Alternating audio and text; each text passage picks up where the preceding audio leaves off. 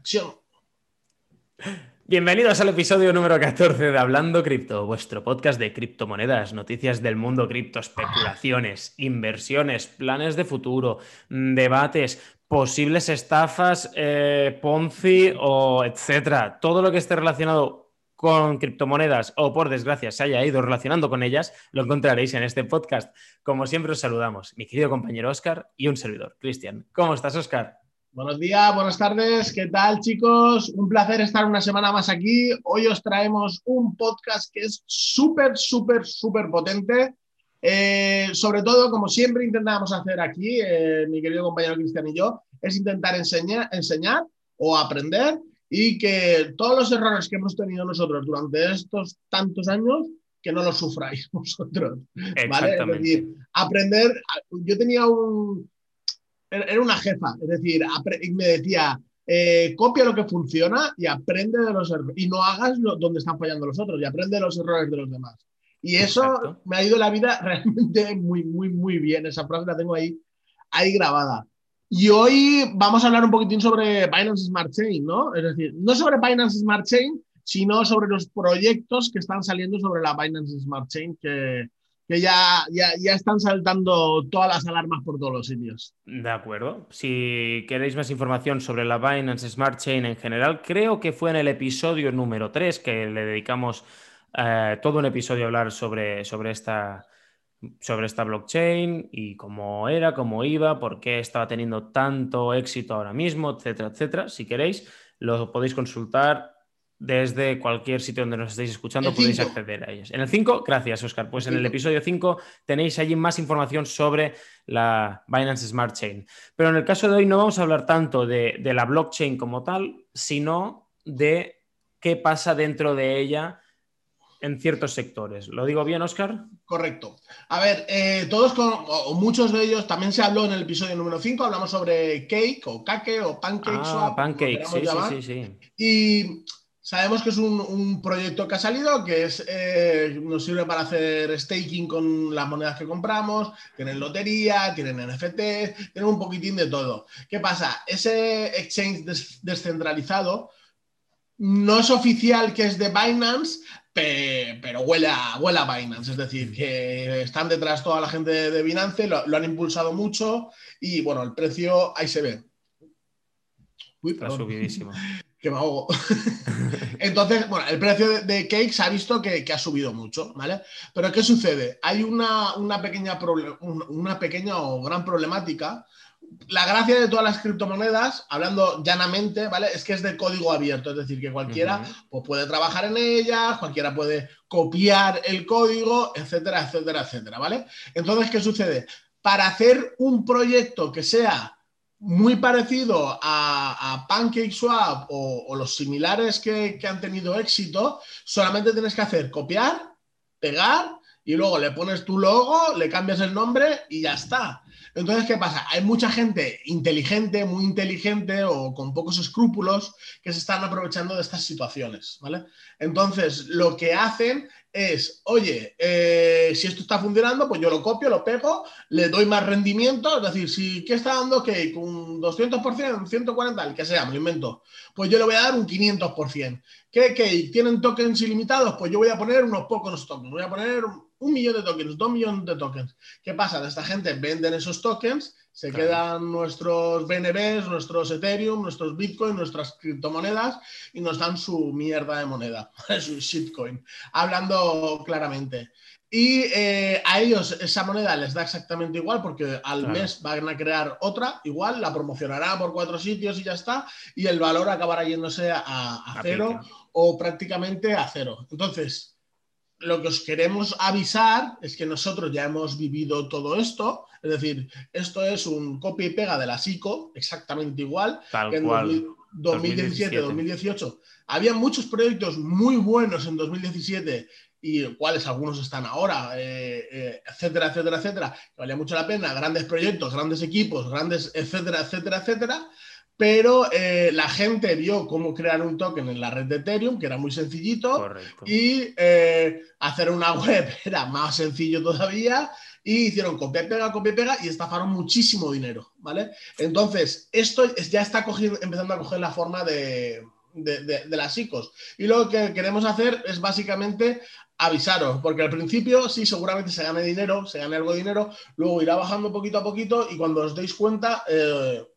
no tendréis dinero, os estarán robando nada dinero literalmente. ¿Y cómo pueden las personas que nos están escuchando o que nos están viendo en YouTube, cómo pueden discernir, cómo pueden saber si un farmeo, un yielding de estos es scam o es de los buenos, de los que dan pastuca? Es que ese es el problema, porque con las ICOs, al fin y al cabo, sí que podrías hacer algún tipo de rastreo. Es decir, claro, podías ver al equipo, podías ver quiénes eran, si no había equipo, pues ya decías bandera roja. Había varias maneras de cerciorarte al 90 o 95% seguro, decir, oye, esto es una estafa, esto no es una estafa. Aquí el problema es que no, el problema es que están saliendo tantas que están saliendo como setas, ¿vale? Claro. Que realmente casi todas no valen prácticamente nada. Maneras de poderlo ver. Si tú, Cristian, quieres crear un proyecto o estás pensando crear un proyecto, sabes que lleva tiempo, es decir, hacer la Correcto. Web, pues si tienes que contratar equipo, yo qué sé. Sabes que por lo menos te tiras 3, 4 meses preparándolo todo mínimo. Antes de hacer un lanzamiento, ¿vale? Entonces, muy mínimo. Muy mínimo, tú lo has dicho, es decir, los 4 meses tirando por abajo y currando medio, ¿vale? Es decir, si estás al 100%, a lo mejor en 2 meses, 3 meses lo tienes. Y tampoco, es que, bueno, y más esto, que es en teoría es más complejo. Más complejo, ¿eh? Yo no lo veo tan fácil. Claro, yo donde sí que veo una forma de poder identificar estas estafas o presuntas o probables estafas, como lo queramos decir, es con el voice, ¿vale? El voice es, tú pones who.is en cualquier explorador y te lleva una página web, ¿vale? Y ahí ponéis la página web del proyecto, PancakeSwap, de la que sea. Y ahí os dan la fecha de la compra del dominio, ¿vale? Entonces, si veis que un dominio tiene 15 días o que tiene un mes, huid de eso. Sospechar, es decir, porque algo raro huele ahí, es decir, no es normal todo esto. Si veis que el dominio tiene 4, 5, 6 meses, pues bueno. Yo tengo que decirte que esto del granjeo, etcétera, yo no lo acabo de ver. Ya sabéis que yo soy de los dos, yo soy el más conservador. Óscar es el que se la juega más, él le entró un pancake hace tiempo y bueno, también asume más riesgos, obtiene más beneficios, tiene mayor control del riesgo y gestión del riesgo que yo. Pero yo no acabo de entender este concepto. El concepto de staking, sí, ya lo hemos hablado muchas veces y lo entiendo, y de criptomonedas que creo que valen la pena también, pero ahora bien, cuando empezamos con las DeFi, el yielding y ves centenares de webs que parecen videojuegos, que tú vas allí, que casi tienes como ¿cómo se llamaba eso? Un happy farm, o no sé cómo se llamaba eso, que estás allí, que estás conreando píxeles y te dicen, no, porque cada vez que recoges tu cosecha te damos dinero. ¿Pero qué coño estamos hablando? Pero a ver, ¿cómo puede ser? Y ya no solo esto, y esto ya lo relaciono con los faucets, con los grifos, ¿no? Las webs estas de no, tú entra cada 4 horas, le das al botón y te doy 0,00001 bitcoins. Coño, pero ¿cómo puede ser esto? Yo lo veo un poco todo parecido, que estoy seguro que es desde el desconocimiento y no es así, pero lo veo parecido. Sé que hay algunas que dices, vale, solo por mantenerlas, eso ya ayuda a que sigan haciendo validadores, etcétera. Un poquito sería como lo que hacemos de Ethereum, más o menos, como un nodo sería final. Pero es que en el yield farming no. Pues ¿cómo es entonces el yield farming? ¿En qué consiste? Es que no tiene sentido. Yo tampoco lo entiendo. Es decir, yo la parte que más o menos entiendo, pero es que si es uno muy grande como es Pancake, vamos a hablar de Pancake, se entiende, ¿vale? Es decir, porque todos los proyectos quieren trabajar con Pancake. Entonces van a PancakeSwap y les dice, oye, yo te doy 1000 monedas para que repartas entre tus usuarios. Entonces, los de PancakeSwap, al tener muchos cakes retenidos, ¿vale? Es decir, bloqueados, al haber menos en mercado, al haber menos oferta, pues crece el precio. Entonces, eso ahí sí que tiene sentido cuando el volumen es muy grande, ¿vale? Entonces, todos los días están regalando monedas y tal y tal. Entonces, ahí sí. Pero en los otros lados es que no tiene ningún sentido. Es decir, yo, sinceramente, son criptomonedas que las sacan de la nada, es como la Fed, que imprimen un botón, entonces no las cuestan. Claro, pero esto es que ahí voy.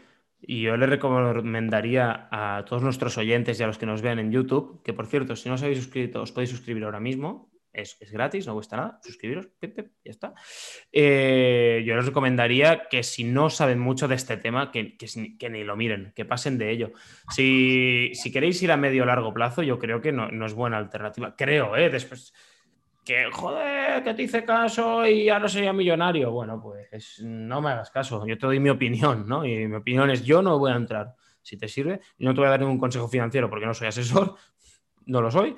Pero sí que te digo, yo no voy a entrar en esto. A no ser, también os lo digo, que mi asesor me diga que sí. Es decir, si ahora me llama después al cabo de un rato Oscar y me dice, oye, tío, métele 1000 pavos a no sé dónde, pues vale, lo haremos. Pero si no es así, yo ya paso, porque están saliendo tantos proyectos que no me da. Es decir, no quiero ir a la fiebre del oro, de conseguir la altcoin que la voy a acertar, le voy a tirar el dardo y me va a hacer rico. Paso, porque es un desgaste físico y claro. Yo creo que no vale la pena, joder. Y tienes que estar muy al tanto de todo, es mucho más rollo. Y aparte, es que el otro día hice un vídeo hace 2 semanas. Sabéis que me mudé. Pues en el proceso de la mudanza, en esos 7 días... No toqué el ordenador, literalmente no toqué el ordenador, y Cristian lo sabe, que por eso no pudimos grabar. Correcto. Y cuando monto el ordenador me pongo a mirar, hostia, tenía 4 o 5 monedas, sin contar Bitcoin y Ethereum, eso aparte, ¿vale? Hostia, me sacaron $20,000. Wow. Sin tocar nada, es decir, lo tenía ahí puesto a parado, BNB, Cake, ¿y cuál era la otra? Y Ripple. Con esas tres monedas, sin esto, cuando me fui eran, no sé cuánto era, pero al volver con de los profits ya eran $20,000 más. A veces no hay que sacar, no hay que investigar, ni hay que hacer, sino hacerlo lo menos es más. Ni apalancarse por 200 o por 500, como veo algunos animales que están haciendo. Que esto yo tengo una duda, Óscar, yo no lo sé porque yo nunca me he apalancado, porque yo... o escucho esa palabra y salgo corriendo. Es que hago los 100 metros valla, pero Usain Bolt. Haces bien. Si tú te apalancas por 200, estás cogiendo el dinero 200 veces tu dinero que te lo presta el broker. Vale. Uh-huh. Y mi duda viene, porque es que por lo que he leído en internet hace poco hubo un desgraciado que puso 200 euros o 2.000 y no sé qué burrada debía. ¿Está la opción de que si tú pierdes todo, no pierdas solo lo que has puesto, sino que tengas una deuda con el broker? Sí y no. Es decir... es opcional. Dependiendo del tipo de apalancamiento. Eso creo que era... No lo sé exactamente el término. Yo lo que hago es el apalancamiento normal dentro de cualquier crypto exchange, llámese Binance, Storkane, cual sea. Entonces, dentro de estas plataformas es seguro porque tú solamente tienes tus criptomonedas. Vale.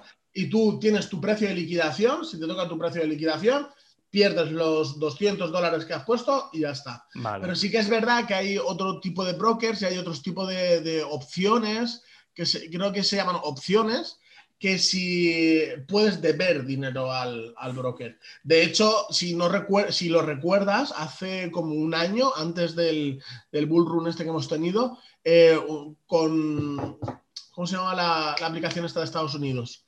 Robin Hood. Sí, la de Robin Hood, un chavalito pues metió $1,000 o $2,000, ganó $10,000, luego metió los $10,000 en otro lado, se metió en opciones, se despertó por la mañana con menos $800,000.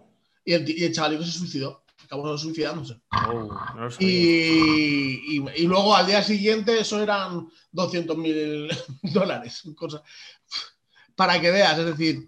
Por eso, cosas que ya en general, cosas que no entiendas, no las hagas. Es decir, si, Si no entiendes sobre, yo qué sé, sobre cocina, puedes aprender poquito a poquito, tal, pero si no entiendes sobre cocina, no te pongas a hacer una paella. O no te pongas, no es de cocinero, claro.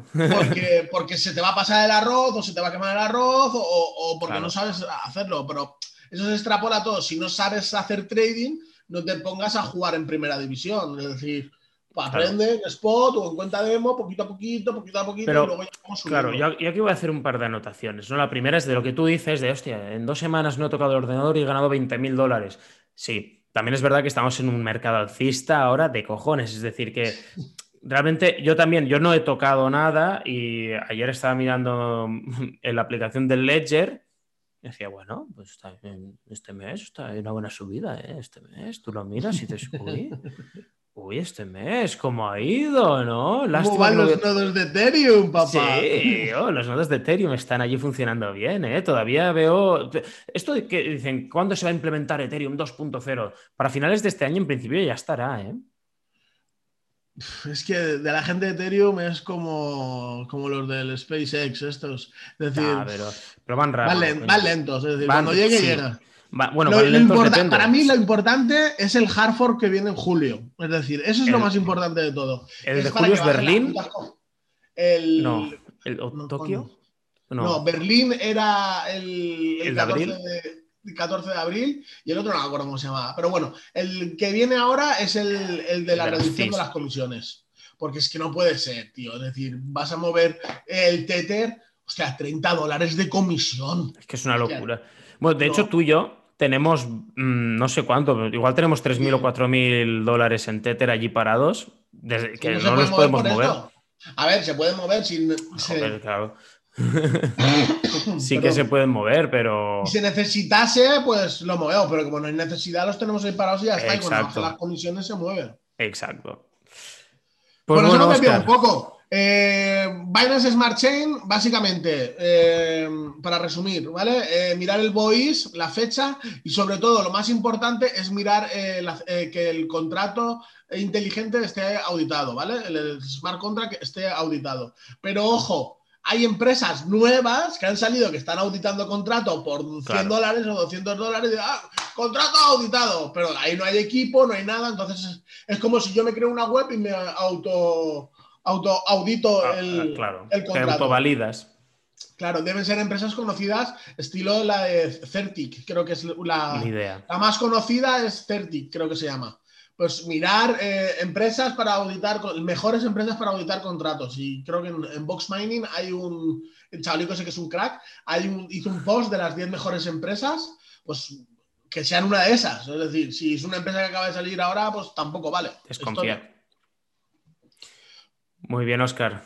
Muchas gracias por esta clase magistral de cómo evitar ser estafados. Que sepáis a los que nos escucháis, los que nos veis, que si queréis que tratemos algún tema en concreto, algún proyecto en especial, dejadlo en los comentarios, ya sea de iVoox, iTunes, Spotify. Bueno, Spotify no hay comentarios, pero ya, tanto sea en YouTube como en vuestra plataforma de podcasting o en nuestro Twitter. Y si podemos, lo revisaremos, ¿de acuerdo? Por nuestra parte, esto es todo por hoy. Como siempre es un placer ponernos delante de la cámara, delante del micro, hablar de lo poco que sabemos, pero dentro de lo poco que es, yo creo que algo siempre se puede aprender, ¿no? Y si no, disculpad que os hayamos hecho perder el tiempo, pero si no es así, estamos seguros que os lo habréis pasado bien. Al menos nosotros nos lo hemos pasado bien, hemos aprendido el uno del otro, como siempre, y eso es de lo más importante. Óscar, me encanta hablar contigo, ya tengo ganas que llegue la próxima semana para volver a grabar. Un abrazo enorme. Nada, chiquet, un abrazo. Adiós. Y nos vemos la semana que viene. Adiós. Adiós.